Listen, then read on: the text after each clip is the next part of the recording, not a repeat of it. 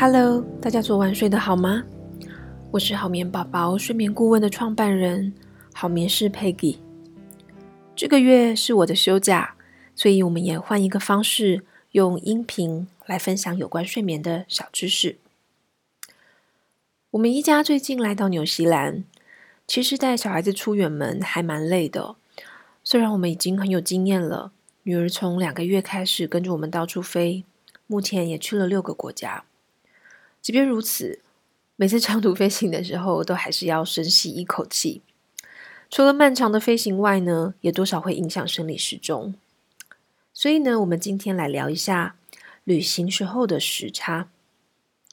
首先呢，我想先请各位爸妈安心，旅行的时候，小孩子难免会睡不好，作息不太稳定，这个没有关系。我们讲健康睡眠，都是指长期的影响。如果孩子平常睡得不错，偶尔睡不好、睡得少，他们回家的时候也会自己补回来。如果小孩子平常就睡得不好，好吧，反正都睡不好了，也没差这几天，是吧？讲到时差呢，如果你的旅行国家时差是在三个小时以内，旅行的天数也不长，比方说从台湾飞日本四五天的旅行。其实这样不太需要特别调整，但是如果说天数呢比较长，啊、呃，你可能是回家探亲、移居等等哦，我们的确可以做一些事情哦，来帮助孩子跟自己度过时差。首先呢，我们可以看是往东边飞还是往西边飞。往东边飞的话呢，比方说从台湾飞到日本纽澳。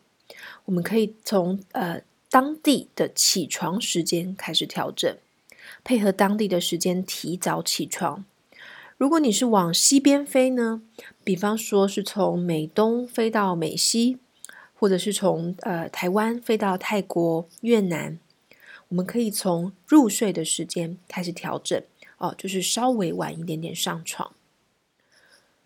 调时差有个很重要也简单的原则，就是尽量在白天的时候多接触阳光，多活动；夜晚保持黑暗，让三餐的时间也固定下来，帮助你的身体去适应新的时区。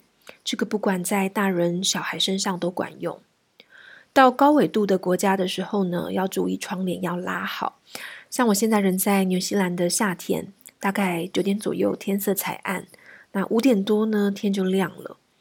我自己的经验是哦，小孩调时差通常是很快，比大人容易很多。除非是像我们从呃欧洲飞回台湾，大概差了八个小时。那如果是从美国飞回台湾，又更难了。在美东的部分，它可能差到十二个小时，完全就是日夜颠倒。所以美国妈妈返乡的时候，辛苦你们了。这种的话呢，你可以渐进式的调整哦，不用一次到位。呃，通常你甚至可以在旅行前就稍微呃做一两个小时、两三个小时的这个调整。一般来说，往西飞会比往东飞还容易，但是大概不管怎么样，三到五天哦，时差大概就可以调整好了。一般来说，大人调好时差之前呢，小孩子已经适应下来了。好啦，今天我们就短短的聊到这里。如果你有任何关于睡眠的问题，或是对好眠师用声音的方式来分享内容，有什么建议啊、想法，都欢迎留言告诉我。祝你们今天晚上有个好眠，下次见喽。